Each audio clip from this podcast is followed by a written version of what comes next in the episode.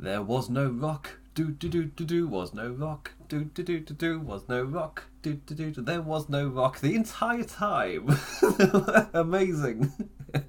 the biggest swerve of the year. Rich Latter getting me to laugh on Twitter. Just a thing of uh, can we induct Rocky to the Hall of Fame again? That's an amazing play. like, did, do you know what I want? I'm referencing Mock the Week here. Uh, for British people who to recognise this bit, but what I really want? What I really want is for a whole arena of people just to tell me how great I am. Only I'm not there. oh, I love it. it's amazing. Oh, I don't know if I can laugh enough at this. I love it so much. I love it so much.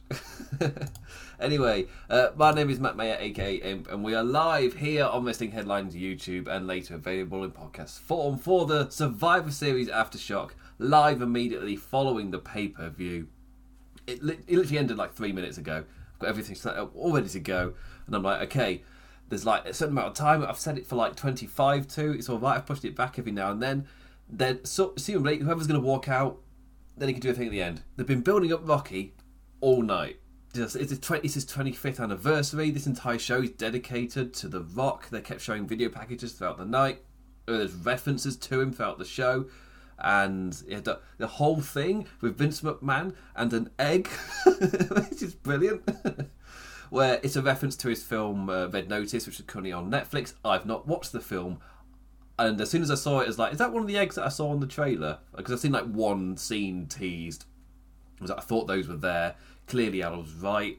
it is a reference to it. It's the egg from the film, and they've got a whole bit.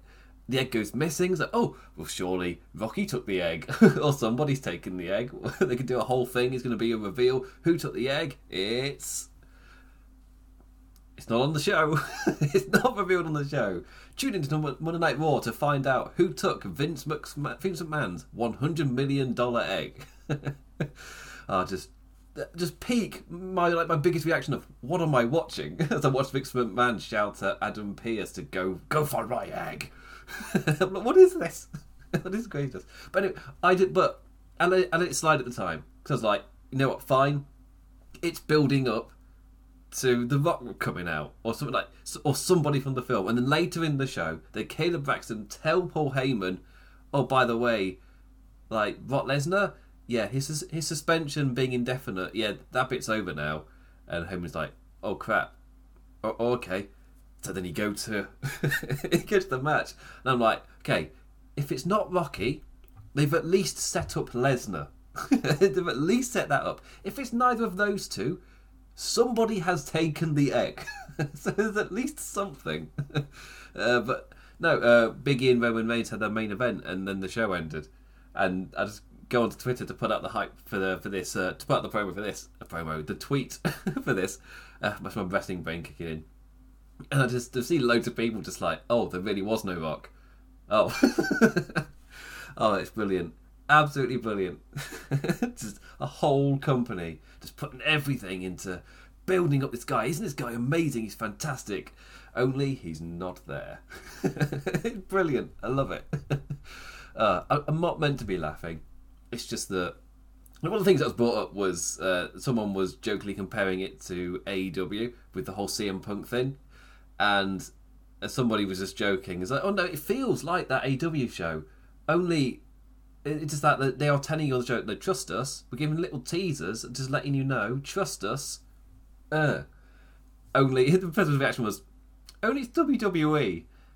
Because they do that, that doesn't mean the thing's gonna actually happen. And I was like, nah, it's gonna happen. It's fine. It's fine. Like, I'm, I'm feeling like I wasn't positive going into this show, but you know what? No, it's fine. It's fine. You know what? Yeah, it's, it's, it's fun. Yeah, it's fine. It's perfectly fine the show might be like my overall end review might it might be kinder to it if there's like a nice thing at the end of it. Even though it lost me at match three and never won me back, if the ending did something just to jolt my interest, yeah, I might, I might, I might be more positive by the end of it.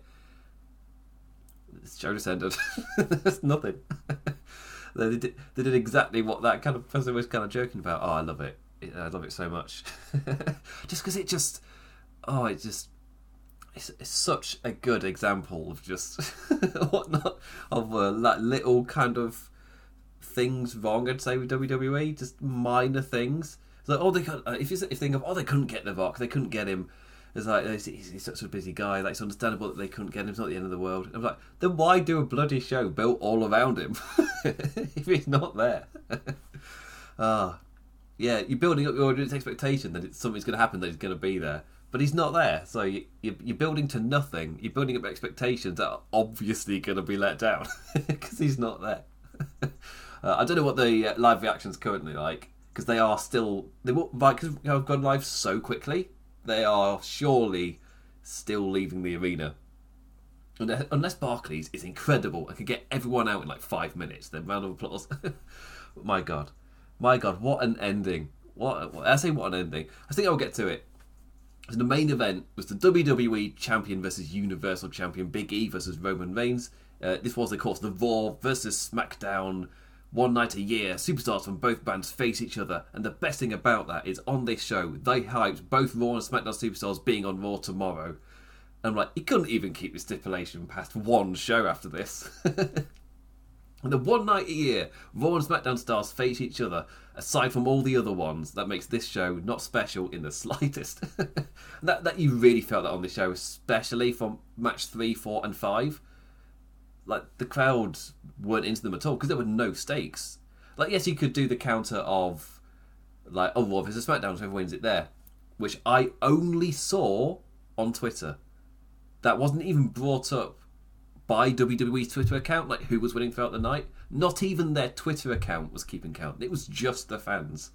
As in, it mattered. The stakes were so low that even on the on their own programming, on their own like, social media accounts, like who was winning on the night was never mentioned because there were no stakes. It didn't actually matter. There wasn't a competition this year.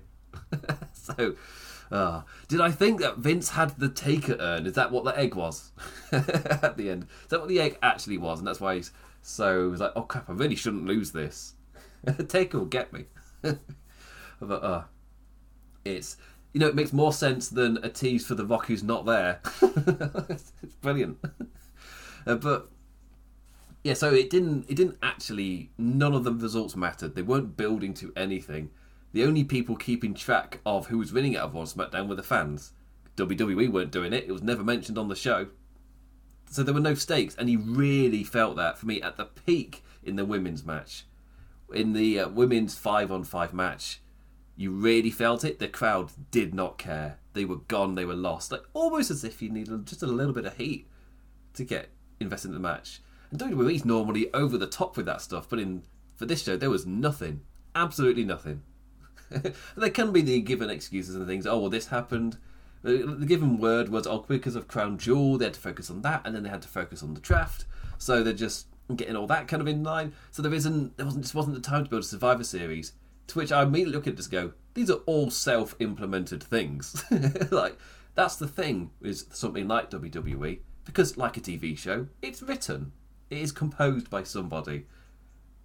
So you can just move the draft. you control everything. Case in point, over AEW, they've booked their shows so that they're in cities.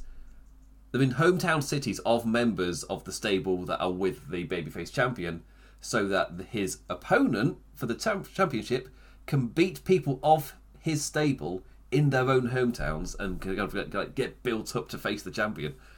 And and he, that that's that's a level of control that Vince has, but he can't even build to his own show because it's just so convoluted thing around it. I will say, after Survivor Series, they've got now a really nice stretch till day one on January 1st.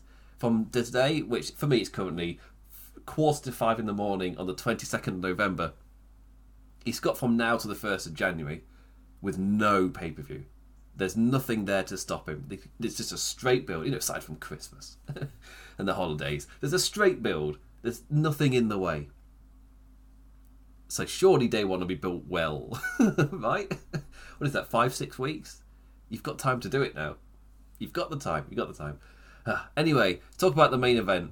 So it, for me, before this main event, that I it, this show lost me at what I'm calling the pizza battle royal because that show that match was more advertisement than for, of pizza than it was of anything of substance. it's just cool they made they had Omos be really, really dominant, but they've already done that. This didn't really establish anything further than we've already seen. We've got to see Big Boy be dominant, and it lost the crowd.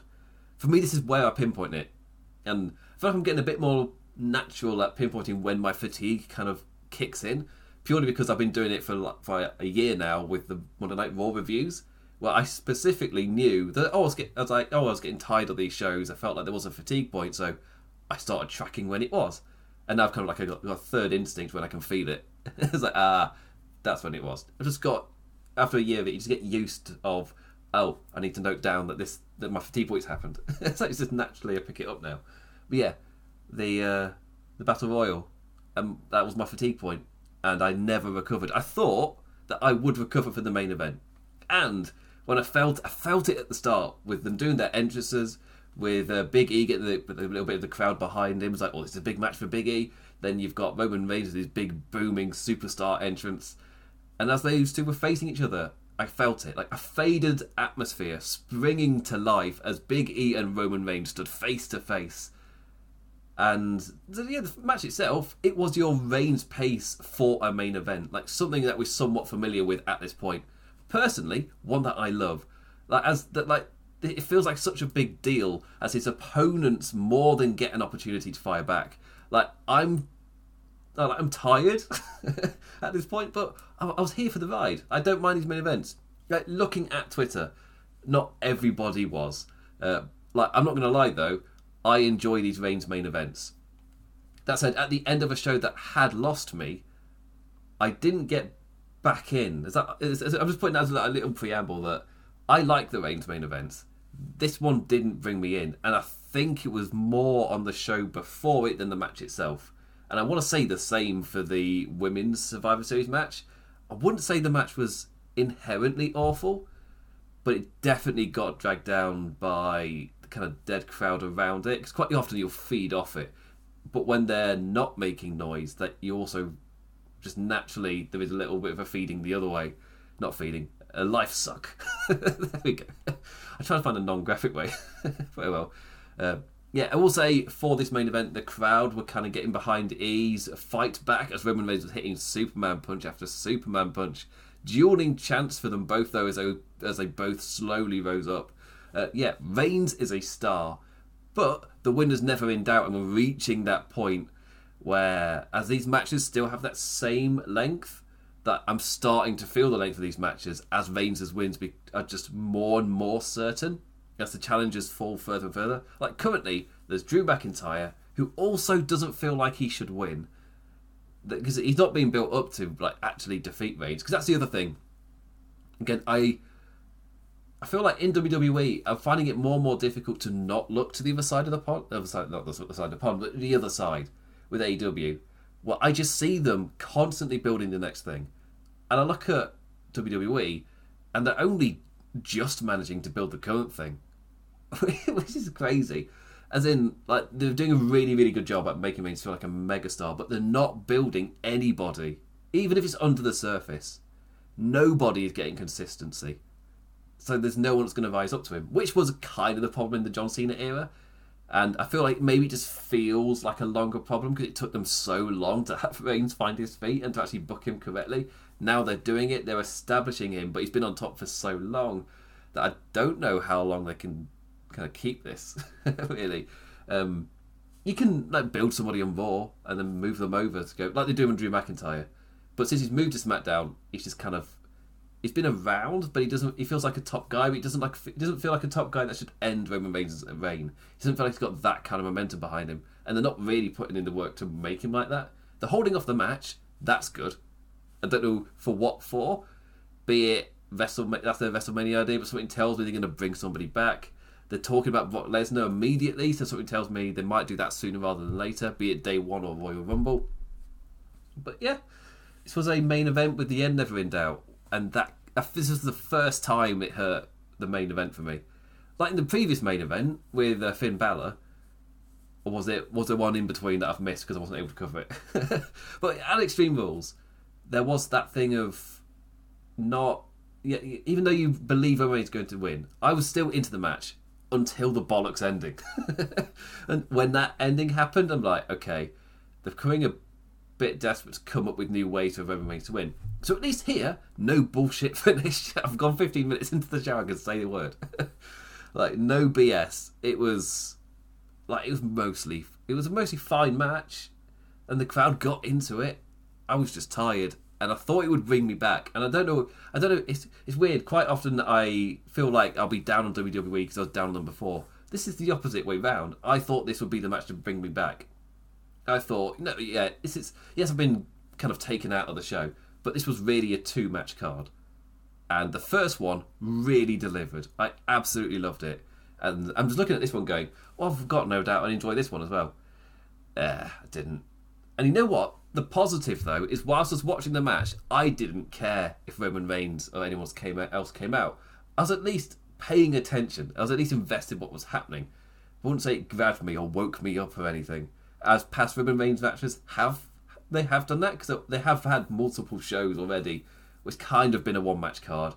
Then Roman Reigns match happens, and I've loved it. And what's over the pay per view perfectly happy. This one, it lost me, and then it, this match didn't bring me back. It's like, oh, that's a shame.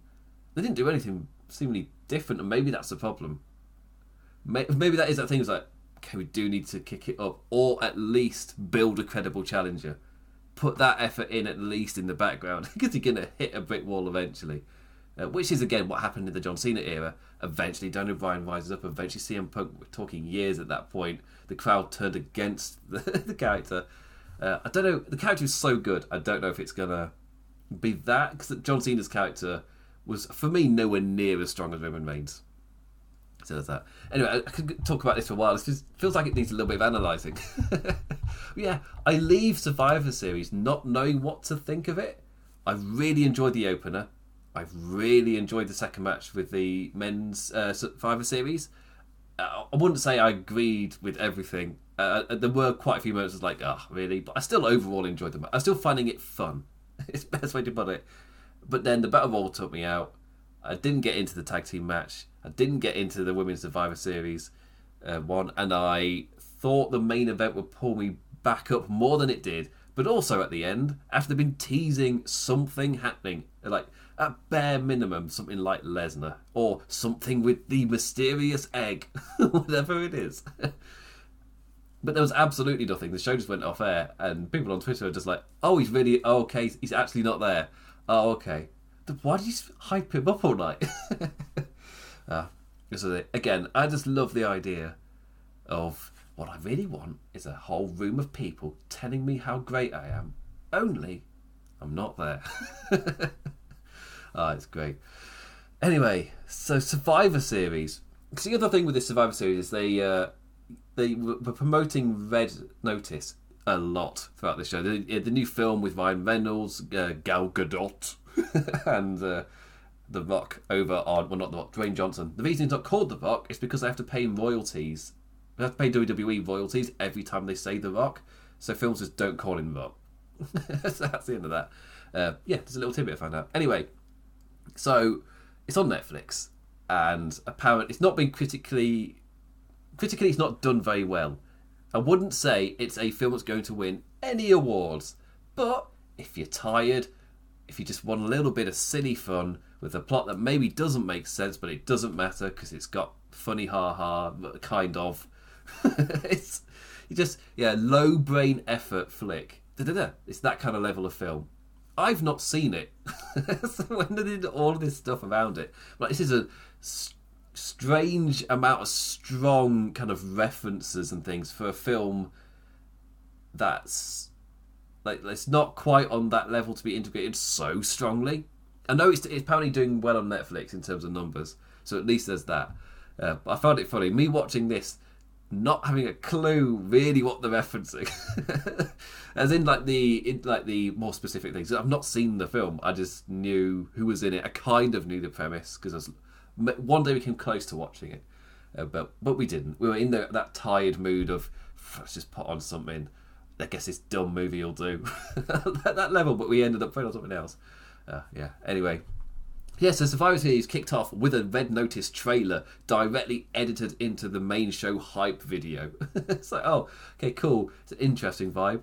Uh, if there's one thing I'm going to know after this pay per view, it's what Red Notice is. and what I know Red Notice is, it's a film with Ryan Reynolds, Dwayne Johnson, Gal Gadot, and an egg. I think I've got the. I think, I've got it down. that's it. Yeah. Uh, anyway, so the show kicked off with the Raw Women's Champion versus SmackDown Women's Champion. Again, all night Raw versus SmackDown, hyped as the one match and one night a year that Raw versus and SmackDown competitors go against each other on the same show that they hyped Raw and SmackDown competitors both being on Raw tomorrow. It's incredible. the synergy is just oh oh oh just oh yes, bon appetit.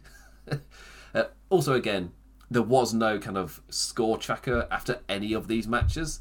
There was no keeping up with what this meant, like who was winning overall on the night, what it meant for either brand, or like if so none of these matches had any consequence, not even in like a like a one show type of thing. Like there wasn't not even in a sense of oh on this show we're going to keep a little tally and one of the brands will be crowned the best brand on the night. There was no tally. It was never mentioned. I'd be surprised if they don't mention it on Raw, or would I? Why are more SmackDown Superstars on Raw tonight? Tomorrow, unless it's like more tour related and they're doing the show, so why not be at Barclays as well? Yeah, it's it's weird.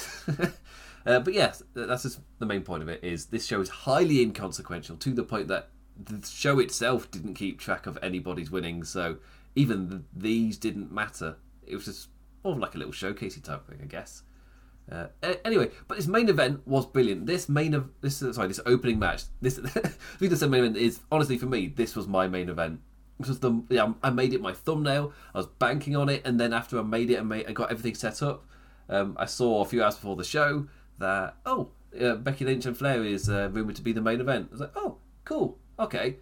And then when things got switched around, I just assumed it was because maybe like the Vox couldn't come out afterwards or something. There's a reason for Reigns Big E to be the main event.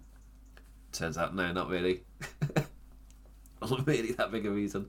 Um, but anyway, so Lynch vs Flair ended up opening the show, and this was this was my favourite match of the night by far. Like the one match on the show whose build had actually held my interest, and boy did it deliver. Because like the Survivor Series matches had little builds, but a lot of it was inconsistent. Because I put out a tweet which uh, didn't go down well with a certain crowd. Of I was just saying that this show feels like it's it, show. It's only got one story uh, and after talking to like Vance of Cheshire Radio, I was like, ah, maybe I'm being a bit harsh on Big E Roman. They, they hadn't aired SmackDown this week, and I assumed that would be the episode where everything that Reigns is doing kind of gets tied stronger to Big E. Uh, and I think that is exactly what happened. Uh, but for the other matches, I felt like there wasn't much story, and it turns out that wasn't what I. Because I put I put it down there being like a story, where and then a few hours after I put out that tweet, Becky Lynch herself it was quoted in an article talking about Survivor Series not having stakes, and she wanted stakes to be added because Raw versus SmackDown, that's no stakes, and I'm like, that's actually the, that's the, that's exactly the feeling. That's exactly. so that that's it. I was wrong pointing at the story stuff. What it actually was was what Becky Lynch said. Because as soon as she said it, I was like, "That's hit it. That's hit the feeling that I was getting with this show, and really put it in the forefront." There's no stakes, and none of it matters. Which um because when I was trying to explain the story thing, my main point was if the results don't matter, if nothing's going to be spinning off of this, then why should I care? Why should I be interested in anything that's happening? And Lynch versus Flair, because the thing I put out was, was there was one story. Lynch versus Flair was that story. I felt like they'd nailed this. It span off of a segment going horrific, a crap, a crap, stupid segment going horrifically wrong as both women seemingly don't want to do the stupid thing, but the boss wants them to do it, so they're being professional and doing it, kind of. Obviously, it, the professional thing kind of slips the backstage kind of uh, fallings out uh, over the over how this segment should have happened, appearing on the screen, which is not great, but they span it well, and this was by far the most invested I was in any match. Because the closest to that are the little workings on Survivor Series one, where it was brought to my attention, obviously, that the Hurt Business and Adam Pearce had been screwing over the Mysterios to get them out of the match. To which, like in my head, I'm just like, but Adam Pearce said the week previously that he wanted just world champions on the team, which was why he took off Dominic Mysterio. So cool, you, you add in Bobby Lashley by taking out Dominic Mysterio, you get that with intention. Cool. But then that makes no sense why you take off Rey Mysterio put in Austin Theory. As in, it it doesn't follow from the week previously. It follows from the logic that Adam Pearce had on that week's Raw, the one before Survivor Series. That logic tracks. But what he said the week previously is no longer canon. That's no longer a thing. The continuity is not there from week to week. That's shit. it's the best way to put it. if you say a thing on the TV show, you can't then pretend it doesn't happen because then like, but that doesn't make sense. Because I don't know why Adam Pearce cares. we are told he cares. He says he cares, but I don't know why. I don't know, and that reflects onto me. Is like, but I don't know why I should care because I think there's no stakes. Adam Pearce and Sonya Deville, they're not separate Raw and SmackDown people. They don't have a vested interest other than making the best teams the best teams because a higher up has told them they need to. Well, that's not. Why should I give a shit about that? why do I care about any of that as a reason? Uh, anyway, I want to talk about the. Ma- I, I, moaned on. My point being, I would say the Survivor Series match had little stories that I would be surprised if they there is any follow up after this show. I'd like a Bobby Lashley Rey Mysterio thing. That's a personal preference. I mean, that was the main event, wasn't it? They did it. Yeah, I'd be surprised if there's any spin off aside from the Kevin Owens Seth Rollins stuff. I'd be really surprised. And possibly building up Kevin and Seth to be separate heel competitors for Big E. Um, so Survivor Series te- is more used as a character driving thing for certain people rather than an event that has real any consequence at all. That's my prediction. but Lynch vs Flair is the opposite. He had heat going in, he had heat by the end of it, and coming out as well. You could just see how it would positively spin for both of them. Easy main event. I absolutely love this. 20 minutes or so that absolutely flew by. A white hot pace right out of the gate, blasting through all of the familiarities as the two fed off the sheer amount of times they faced each other uh, with plenty of counters and readings outside of the uh, kicks and strikes that they were getting each other down with. A seriously blistering first 10 minutes that I can't applaud enough. Like, really, really strong stuff.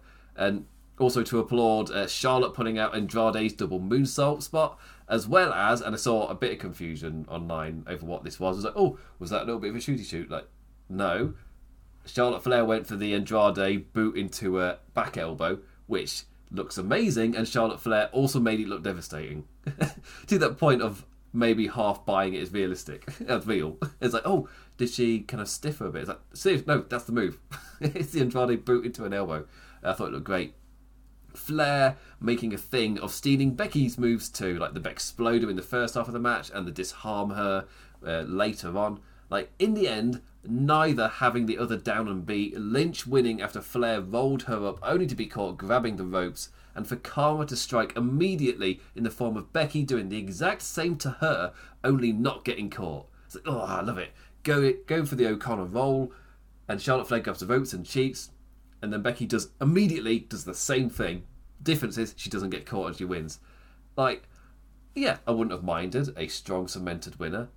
However, for me, this is a fantastic example of thing doesn't equal bad. As in, winning with a roll up, or, uh, or after a quick series of roll ups, suddenly out of nowhere, isn't bad when the rest of the match kind of fits that same pace. They're just constantly striking at each other like a lightning pace, a lightning finish to a lightning match is fine.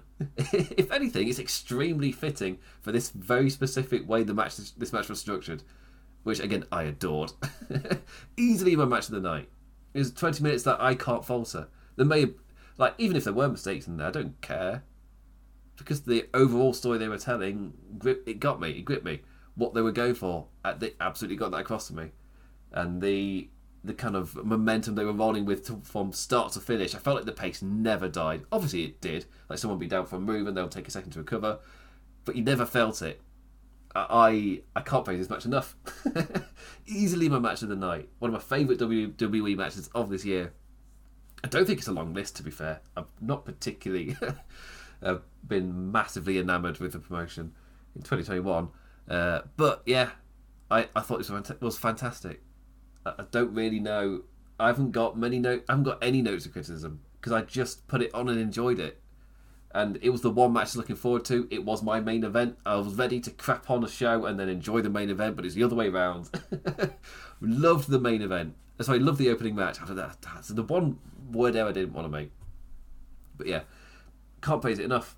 Like, if you're for some reason listening to me, having not watched the show, I am massively praising this opening match, and it's right at the start. You can you don't have to watch the rest of the show.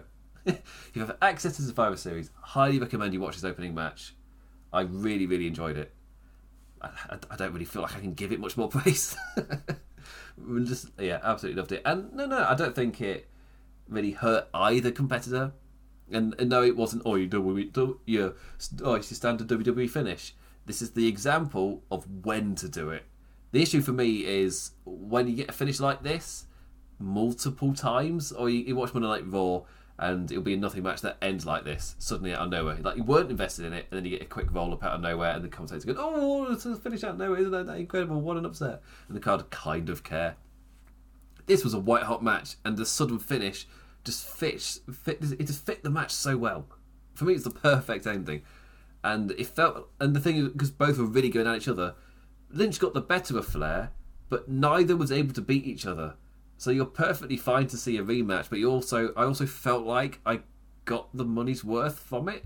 I didn't feel cheated, which is often an issue with WWE where they'll come up with some convoluted finish. I think for me the best thing about this is it's not convoluted. It's literally just two people going at each other, not afraid to cheat to get the win over each other, just to prove and be able to hold that crown that they pinned them. They don't have to beat them. They they don't have to de- defeat them. Is the uh, word I was looking for. They just have to win. And uh, yeah, well done, well done. Can't applaud it enough. Can't applaud it enough. Anyway, now to the rest of the show, which isn't going to be as applause worthy. Again, uh, my main thing for the main event I talked about, I wanted to like the main event. I didn't hate it, but it didn't wake me back up from the show that had kind of just turned me off. Absolutely loved the opening match. Cannot praise it enough. I want to remind you of that before I talk about the rest of the show. Massively positive about Flair Lynch for, for, I have no criticism for it. I absolutely loved it. Then we get to the rest of the show. Let's keep the chipper smile as I say negative things. So the men's 5 vs 5 traditional Survivor Series elimination match. Raw's team, Bobby Lashley Kevin Owens, Seth Rollins, Finn Balor and Austin Theory versus SmackDown's Drew McIntyre, Jeff Hardy, King Woods, Happy Corbin and Sheamus. SmackDown obviously hit by the gimmick bug a lot worse than Raw, just uh, hopefully can take something to kind of uh, get over those symptoms. So I don't know how I feel about this one. It's a mix. Great fun action, but the eliminations themselves built an odd taste over the course of the match. Like three eliminations from Countout in one match? Really? there was a fourth in the women's. so, uh, but the crowd were right behind Jeff Hardy for those final minutes. So can I kind of crap on it that much when it clearly kind of did its job by the end. The crowd weren't weren't not into this match. They loved it, and I was just thinking when this match ended, I just thought this could be on to be a really solid pay per view. Like these two matches, yes, I wouldn't agree. I, I felt like I, I don't know how I feel about this match, but would say momentum wise, this pay per view was still running after this match. It was. I, I wouldn't say this was the down point where I would suddenly become negative on this show, even though I wasn't as positive. I still say it kept the positivity rolling. Like the feelings on the show was still were still good. The vibes were good, man. After this match, the vibes were still there. It was the the match after it died.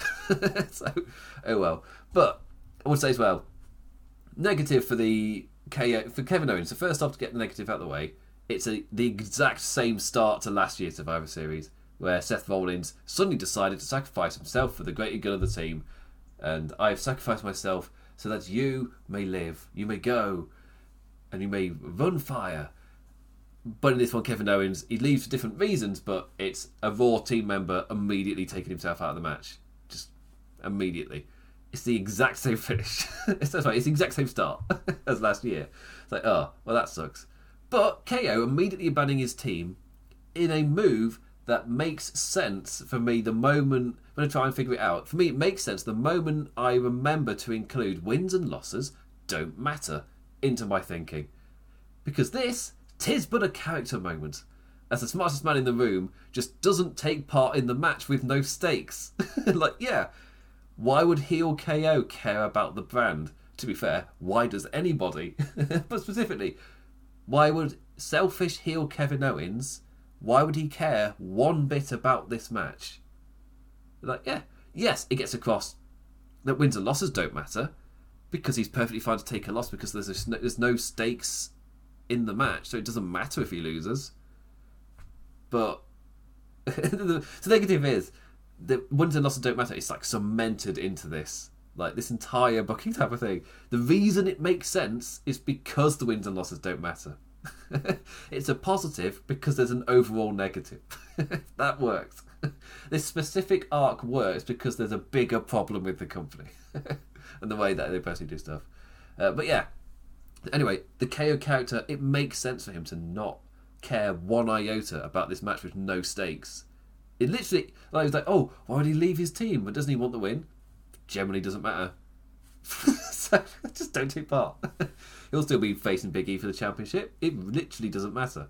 Uh, so anyway, the Red Boys up against it then as the Blue Baddies run riot on the opportunity, N- not eliminating anybody, uh, but they looked in good spirits doing it. Uh, probably should have eliminated someone though, as uh, Finn Balor comes flying down with the coup de grace to eliminate Corbin. It's like, oh, even Stevens then four and four.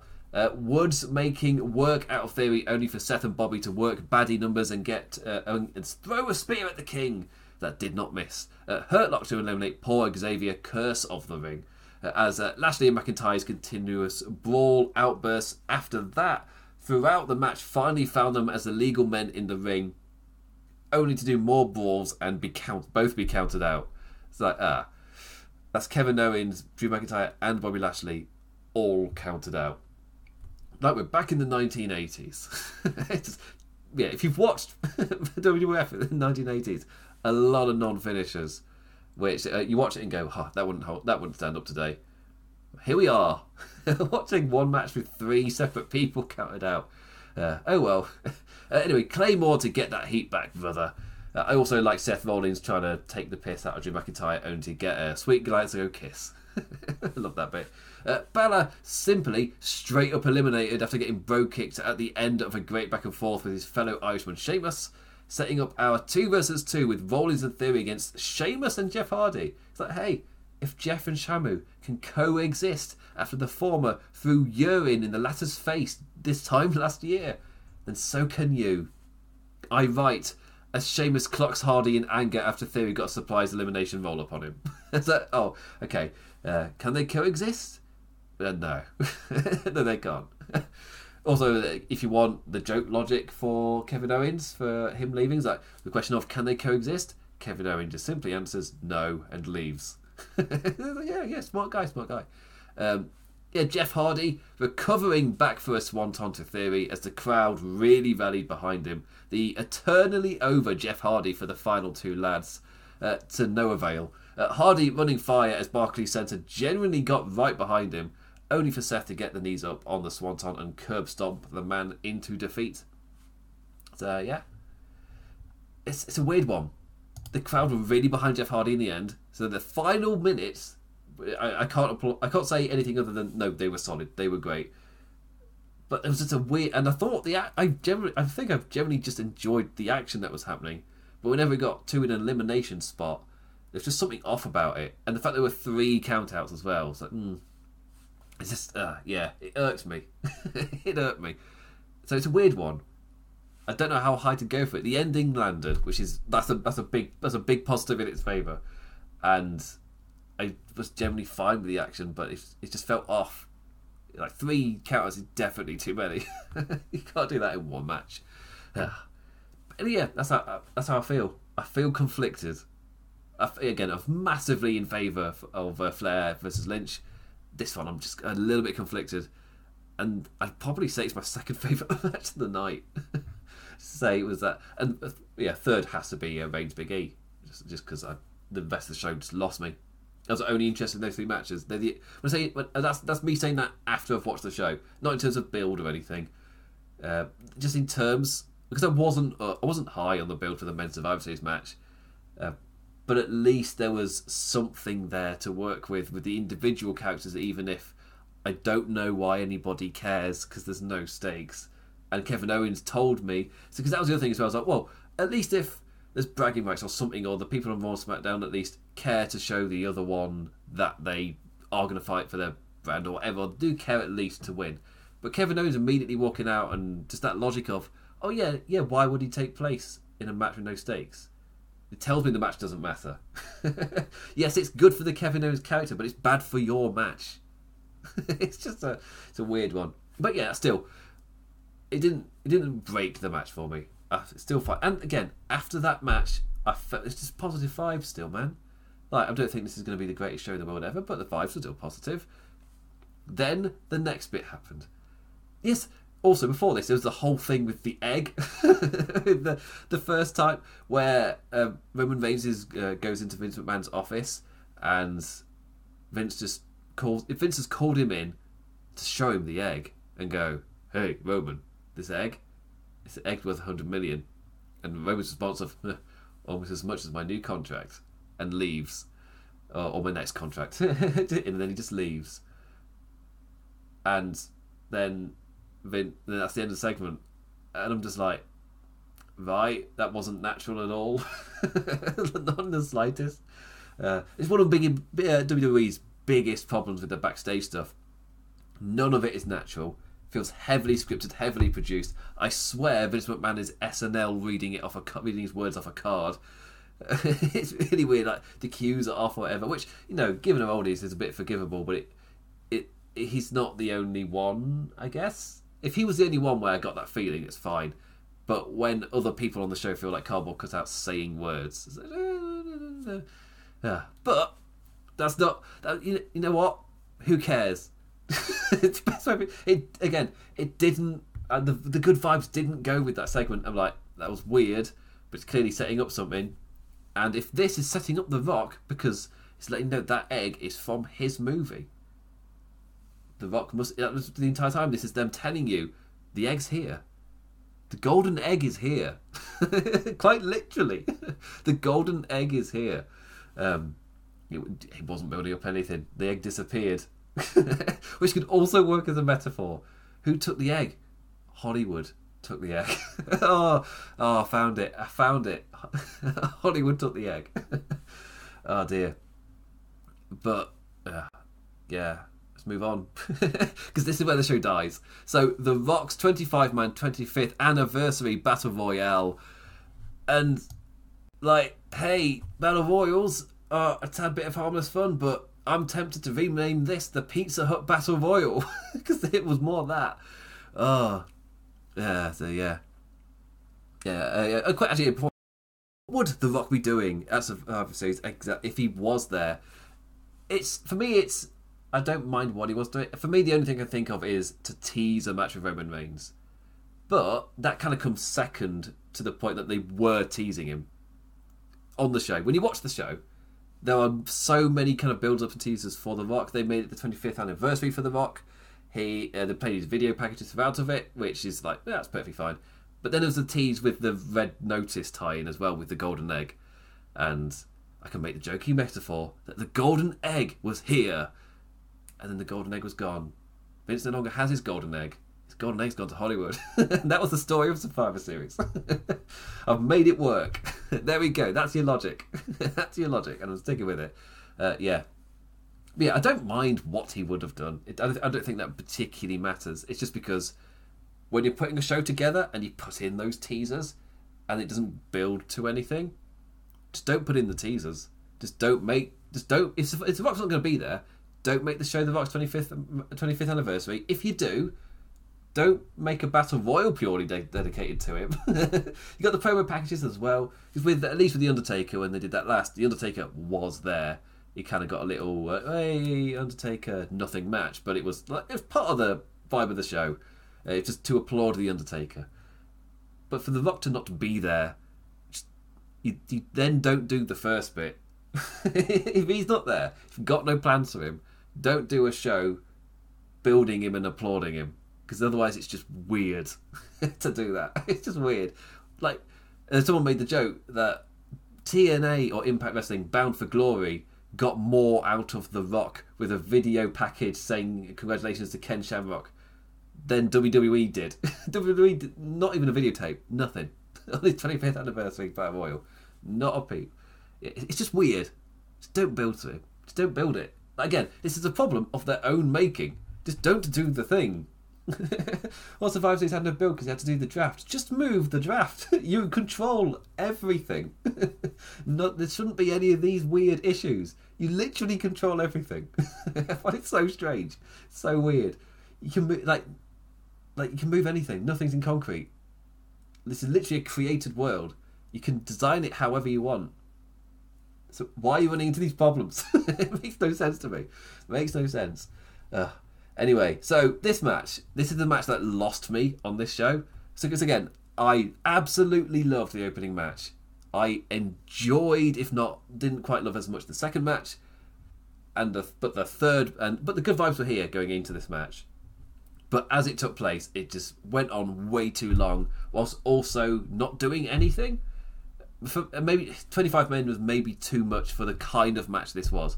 It literally was like the style of it is a tad of harmless fun, like really quick eliminations, uh, just moving from one spot quickly to the next in a really fast, like run of the mill Monday Night Raw bit of a match.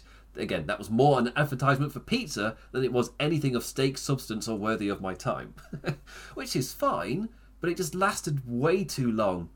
And for me, the absolute telling thing this was when the crowd became half interested at what was happening in the ring. This was the first match that it happened in, and it happened with me as well. Back like, over here, it's just I I kind of sem- started semi paying attention, and I was trying to make notes of who's getting eliminated in what order. And at some point, I just stopped paying attention because it suddenly just felt like it didn't matter. And all I put in my notes was Omos. King Omos. Big boy Omos. Tall human male Omos yeah, this match put Omos, Omos over, huge, but I wouldn't. I don't think put him over any more than we've already seen him put over. Yeah, but uh, yeah, other than that, I felt like this was a complete waste of time. Even the final focus of the match had the Street Profits giving pizza to the fans. it's just like this was an advertisement for Pizza Hut. This wasn't a match. This was nothing to do with The Rock. The Rock's name was on it, but it was more to do with pizza. it was anything else. Uh, Angry Omos just eliminates everybody till we're down to he and Ricochet, the one man to get a lick in on the tall human male. But the lad just straight up dominated without much of a looking for anyone else. No one got built up to as a potential guy to eliminate him. So he just eliminates everybody. He's like, oh, okay, cool. And it, not even the tall people. The other tall people, because there were there, there were there was Azeez, there was Shanky, there was Otis, there were other big people but like the closest person to get any momentum was Otis, who did a little bit with R-Truth, who failed to bribe him with pizza. Assumably because that pizza was freezing cold. Can't buy a man with cold pizza. it can't be done. Uh, but yeah, they just uh, they just had it be pure Omos. They're just waiting for Omos to win, which again isn't a bad idea for a battle royal. But maybe if there's 25 people, that's too many. And I get the tie-in, I get the idea behind it, uh, but the match wasn't very good. it wasn't very good, and there was no interest built around anyone other than Omos. It's like a centerpiece around two things of Omos and pizza. Obviously, I don't particularly care about the pizza. Surprisingly enough, yeah, pizza's nice, but this is just an advertisement. This is there's no substance to this. it just felt like a waste of time. So I'm I'm not really going to give more to it than that. It was a build for both Omos and Pizza Hut. The, uh, the end focus was Pizza Hut and not Omos. uh, Pizza Hut, they got their money's worth. They got that. They got that. Anyway, the Raw Tag Team Champions versus SmackDown Champions, RK Bro versus the Usos, and the previous match took me right out as the tiredness really hit. Like, so I was like, okay, you guys, RK Bro Usos, I trust you you can bring me right back up. And I felt like they tried, but it took me like half of this match to just get my late night attention right back in. Because I think this match was happening, I think it was either 2 or 3 a.m. by the time this was happening, and this is when it was dawning on me that this show was going to be long. it's like, oh god, after this, we've got a, another Survivor Series match. I'm ready for this show to end. the pace has been taken out of me by that Battle Royal. And uh, yeah, the match itself, the Usos just cutting Riddle off and grinding things right down. Orton eventually getting the hot tag for those announce table backdrops. Uh, the back and forth flowing as I noticed a crowd of fans just sat on their asses in half attention. It's like, oh, they've not woken up from the past match. Like, again, the match was fine, but it didn't seem to be able to win them back. And I say the same for me as well.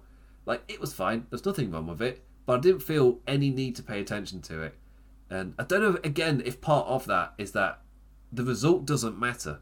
There is nothing hinging on this. biggest example, again, there is there was no tally for who for wins or losses. Like there was no kind of oh this is what it means to uh, this on who's winning the night or anything. They just moved on to the next thing. The previous match was never brought up again. So uh, what was that? There was nothing at stake. Like I'm assuming on Raw they'll they'll say it then, but on the night there was absolutely no mention. It was more like the individuals have done their thing. They've done that. It's like okay, cool. Uh, would say amazing finish to this match though.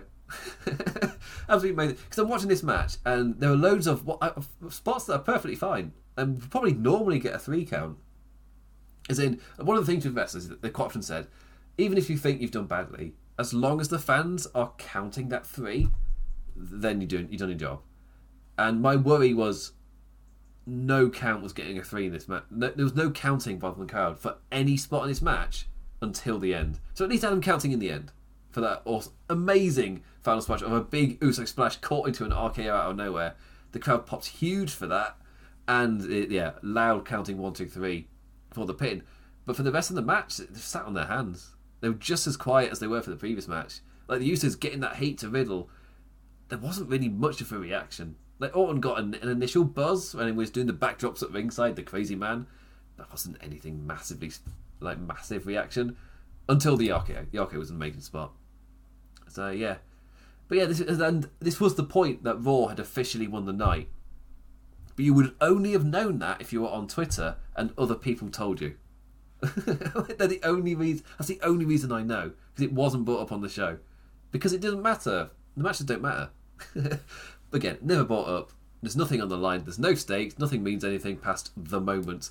Like and they also hyped both Raw and SmackDown stars appearing on Raw tomorrow. So it's not even the one night the two brands are facing each other, because that's also happening tomorrow. uh, yeah. Yeah. The one night they face each other, aside from all the other ones.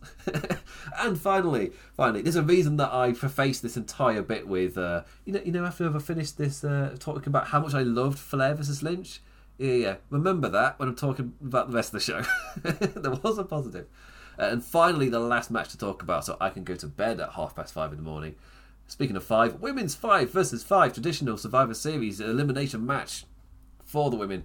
Raw, Bianca Belair, Carmella, Zelina Vega, Liv Morgan, and Rhea Ripley. And on SmackDown, Captain Sasha Banks, Shayna Baszler, Natalya, T- uh, Toni Storm, and Shotzi. No Blackheart. Uh, yeah, I'm normally high on these elimination matches. Like, even if they're not, there have been years where they're booked really well, followed by a year they're booked crap. They're a bit like James Bond movies to me, Survivor Series matches. You get an amazing film like Casino Royale, followed by a crap film in Quantum of Solace, followed by an amazing film in Skyfall, followed by a rushed piece of crap in Spectre, followed by an amazing film in No Time to Die. like, it's, how it works. Good Bond, crap Bond. Seemingly the same with the Survivor Series.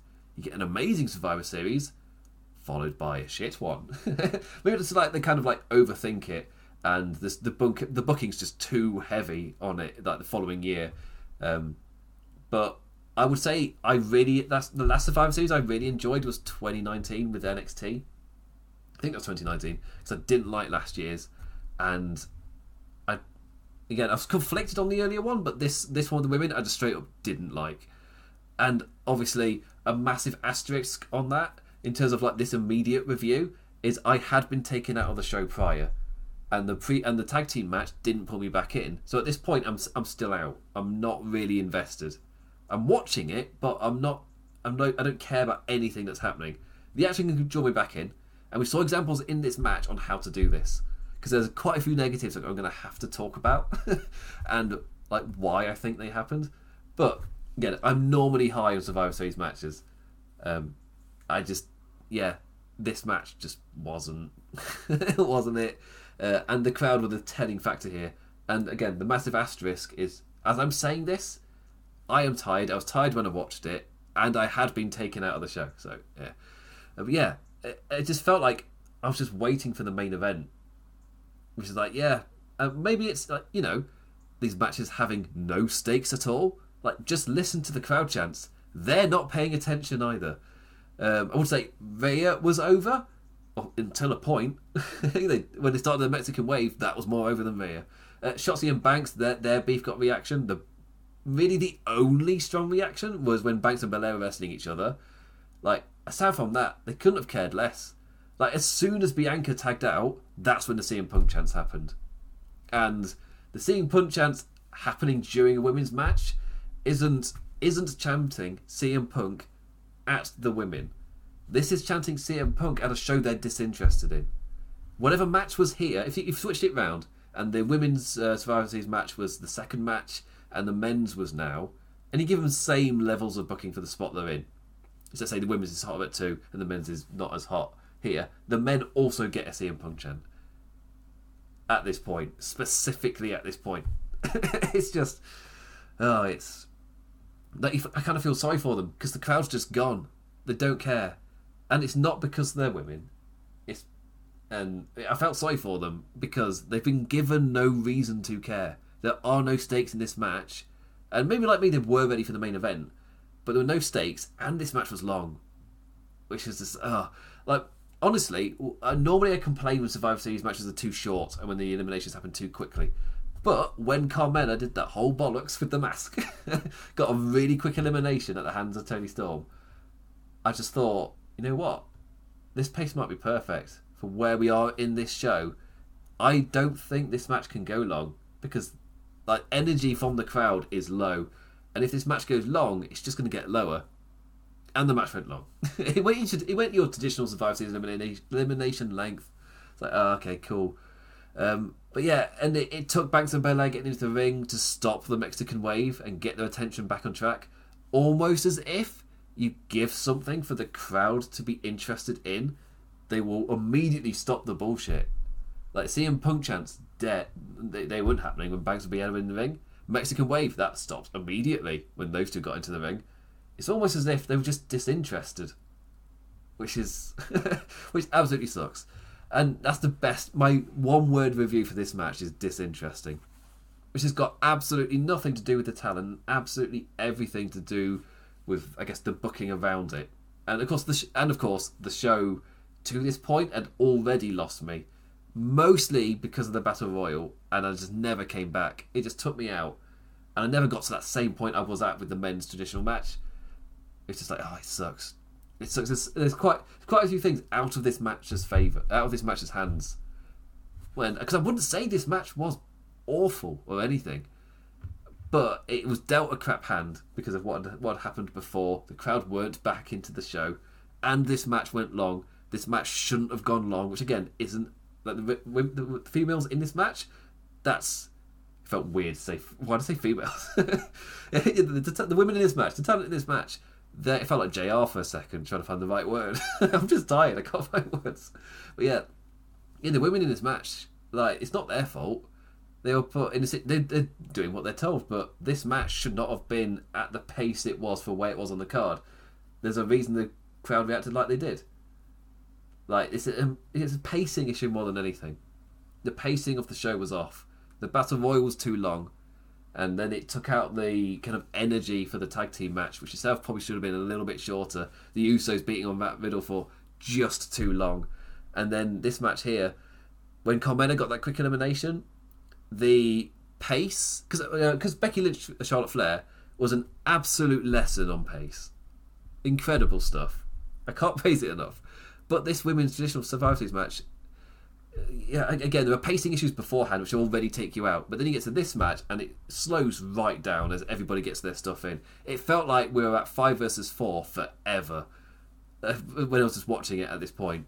And I was like, no one's going to get eliminated, and the crowd aren't paying attention to any of this. Like, you're doing this little build, trying to get everybody their little spots in, so that the crowd are kind of like and it, the crowd normally would build around this happening and get excited for an elimination. What's actually happening is they're not paying attention to any of this middle bit, and when people are getting eliminated, it's to crickets.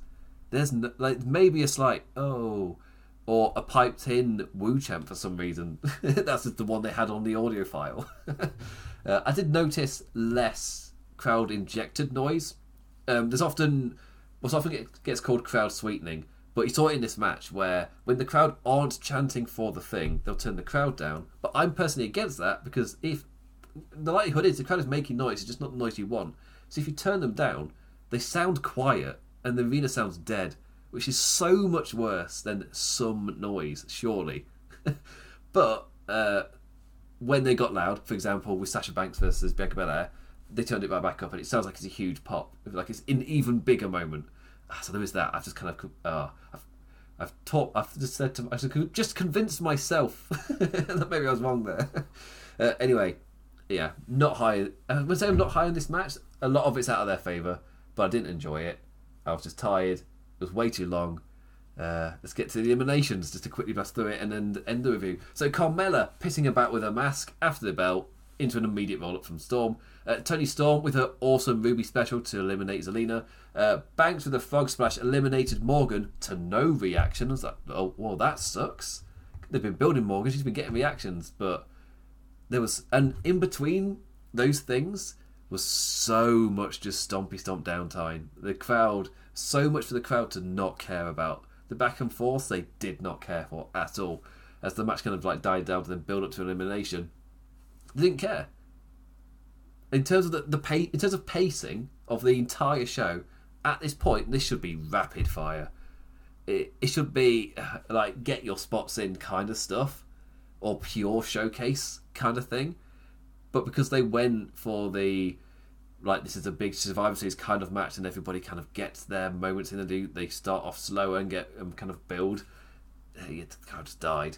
They're already dead, but they did not get. It didn't bring them back.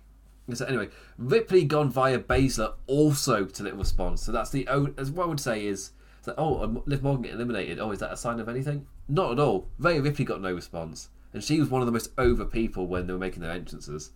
Uh, and she continued, despite Rhea Ripley's almost becoming Jeff Hardy in the sense that her booking seemingly doesn't matter. She just stays over. The crowd, like whatever, whatever she's doing, the crowd are massively into her. It was no difference here at Survivor Series. It's like, oh, she she just eternally over like Jeff Hardy. like good, good for her. Uh, but yeah, no reaction to this. Uh, Banks and Shotzi end up in a mini bit as her own team get her counted out. And it's like, okay, right, even if you're not getting along, that's weird, strange. Don't quite get it. But the answer is, it's because they want, they don't want to pin Sasha Banks, but they also want to have uh, Bianca Belair look strong, pinning all the other three remaining people. So what do you do? She gets a gets a count out, which is just to, it gets her out of the match, but it doesn't make a lot of world sense. But it, it got her out, so it did the it served the plot, but it didn't make sense. She's like, yeah, okay, cool. Uh, glam slam to Shayna within a minute after after Bianca alone got that fire to get a quick pin over Natalya.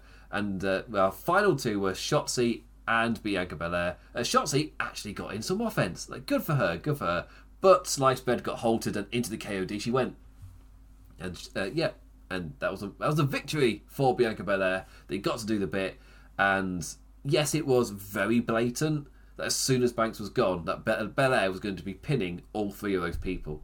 The good news is it happened relatively quickly, and the final person who did it to was like a, a relatively new kind of rookie to the main event, to the, the main roster, getting like a strong moment. That's, that's perfectly fine. The way they did that was perfectly fine, I guess. But the the pace, yeah, I, I want to say it's down to pacing because the before bit was just way too slow for the the show that already had pacing problems. And I think because uh, I was already taken out, all I can definitely say is I was taken out by the battle royal, and I didn't get reinvested to a level by anything until the main event. So the next two matches just did nothing for me. And the main event didn't wake me up either. I thought I'd love it because I'm so high normally on the Reigns main events. Even others haven't massively enjoyed them, I'm normally pretty high on them. Again, the Balor en- ending was BS, but I enjoyed the rest of the match. Here with this Reigns match, it never really woke me back up, and I'm pretty certain that's just because the rest of the show had such poor pacing that I was just, yeah, I've just gone. Which sucks. It sucks. It sucks. But again, show itself, it's a weirdly mixed bag because I cannot recommend Flair versus Lynch enough. I'm really high on that match. Absolutely loved it. I don't think there's a fault there. 20 minutes that absolutely flew by. Can't praise it enough. Men Survivor Series matches may, may not agree with all the decisions, but it kept that good, those good vibes, and then the vibes just died. yeah, skip the Battle Royal. RK versus the Usos didn't feel like it mattered, and neither did the Women's Survivor Series match. And then the main event felt like it mattered, and it probably is a more decent match when you're not you've not watched the show with poor pacing until that point. But yeah, yeah, not the best. it's weird. And the biggest crime throughout the whole show, the one that gave me the biggest laugh, it's just that whole thing of the whole show building up how great The Rock is. And it's got the whole thing with the golden egg. and The Rock's not there. It's brilliant. Absolutely brilliant. just that's that's just just it's just kind of like a show basic, surely. Because again, because you control everything, what you do is you just don't make the show about The Rock if he's not going to be there. you just you have the Survivor Series show, uh, which stands up on its own because a lot of The Rock stuff was kind of inserted over the top of it. Like all of the things with Red Notice, all of the the Rock being a part of the Battle Royal name part of it. You can do everything on this show exactly the same without any Rock stuff, and it's still the same show. However, because they did the Rock stuff, they've built up an expectation. Uh, all you need to do to fix it is just not build up expectation. Brilliant. Oh, oh dear. Well, I'm going to go to bed. It is like quarter to six in the morning. So anyway, that is the end of my Survivor Series show. What review? What did you make of it? I'm mixed. I don't know what score to give it at all because I, I really enjoyed the opening match, and slowly just less and less. It's an odd one. I really don't know. I, I, I will say I find it funny. My ending thing was to have a good laugh, but I generally re- like in a non-funny way. I generally really enjoy the opener. Uh, so yeah, there's that. So anyway, I'll be back. Uh, don't know if I'm doing the Raw review. I'll definitely be back for the AEW Dynamite review on Thursday. I'm not 100% on Raw, but that's when I'm. Uh, yeah, that's when I'm definitely in. And pay per view wise, I've now got a nice clean run until oh, I doubt I can do first day. It's on New Year's Day. not, like uh, you've not caught me at a good time. Weirdly, might be a bit busy. It's New Year's Day, uh, but still, I yeah, there's Royal Rumble coming up. I'm I, am i am personally a big fan of there being like no TLC in December because it kind of feels like a carry through pay per view anyway and you can use first day to do, do like a big kind of launching into the new year to be because when they did New Year's Revolution back in the day, that also kind of worked to kind of like your final WWE offering before the new year, compared to this one, which oh no, was it early January? I can't remember. Just kicking off the new year with first day. Um, I'm for the idea. I like it. Also, that means we're also shifting to Saturday pay per views as well, which is great for me which means that obviously doesn't hit hit the work week as strongly. He's got a day to recover, so like, all the applause for that. It makes so much sense for it to be on a Saturday, and AW starting that and WWE following suit. I'm all I'm all for WWE moving to a Saturday for pay per views. Yeah, as far as I know, the only problem may be clashes with UFC, and I think that's less of a problem for WWE than it would be for AEW. Um, so they can kind of possibly stick to their dates. Yeah, things like Royal Rumble and WrestleMania, they can hold their own yeah, looking forward to these Saturday night stuff. Ooh. Anyway, with that, what did you make of Survivor Series? Were you as high as I was on certain parts? Were you as low as I was on certain parts? What did you make of the main event? Did The Rock not being there mean anything? Were you fine with that? Uh, did it did it have any effect on you at all? Or like me, well, I wouldn't say it affected my kind of overall reviewing on the show. I, I would say it made me laugh because I'm like, ah, of course of course, WWE.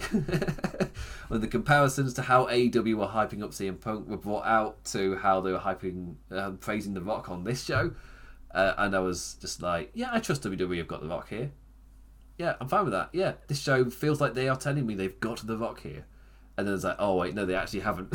then why did they do the rest of the stuff? uh, Uh, anyway, with that, I say thank you for watching, liking, engaging in any form in any manner. Always appreciated, never taken for granted. You can follow me on Twitter at the damn implicat. That's damn and damn. Also over on Twitch at the implications with two S's. Then there's the Wrestling Headlines, the site we're doing this for as well. Uh, you can uh, follow us on Twitter at Wrestle Headlines, that's Wrestle without an E, and also on Facebook at the Wrestling Headlines Facebook page uh, to get all your latest wrestling news. So with that, I bid you adieu.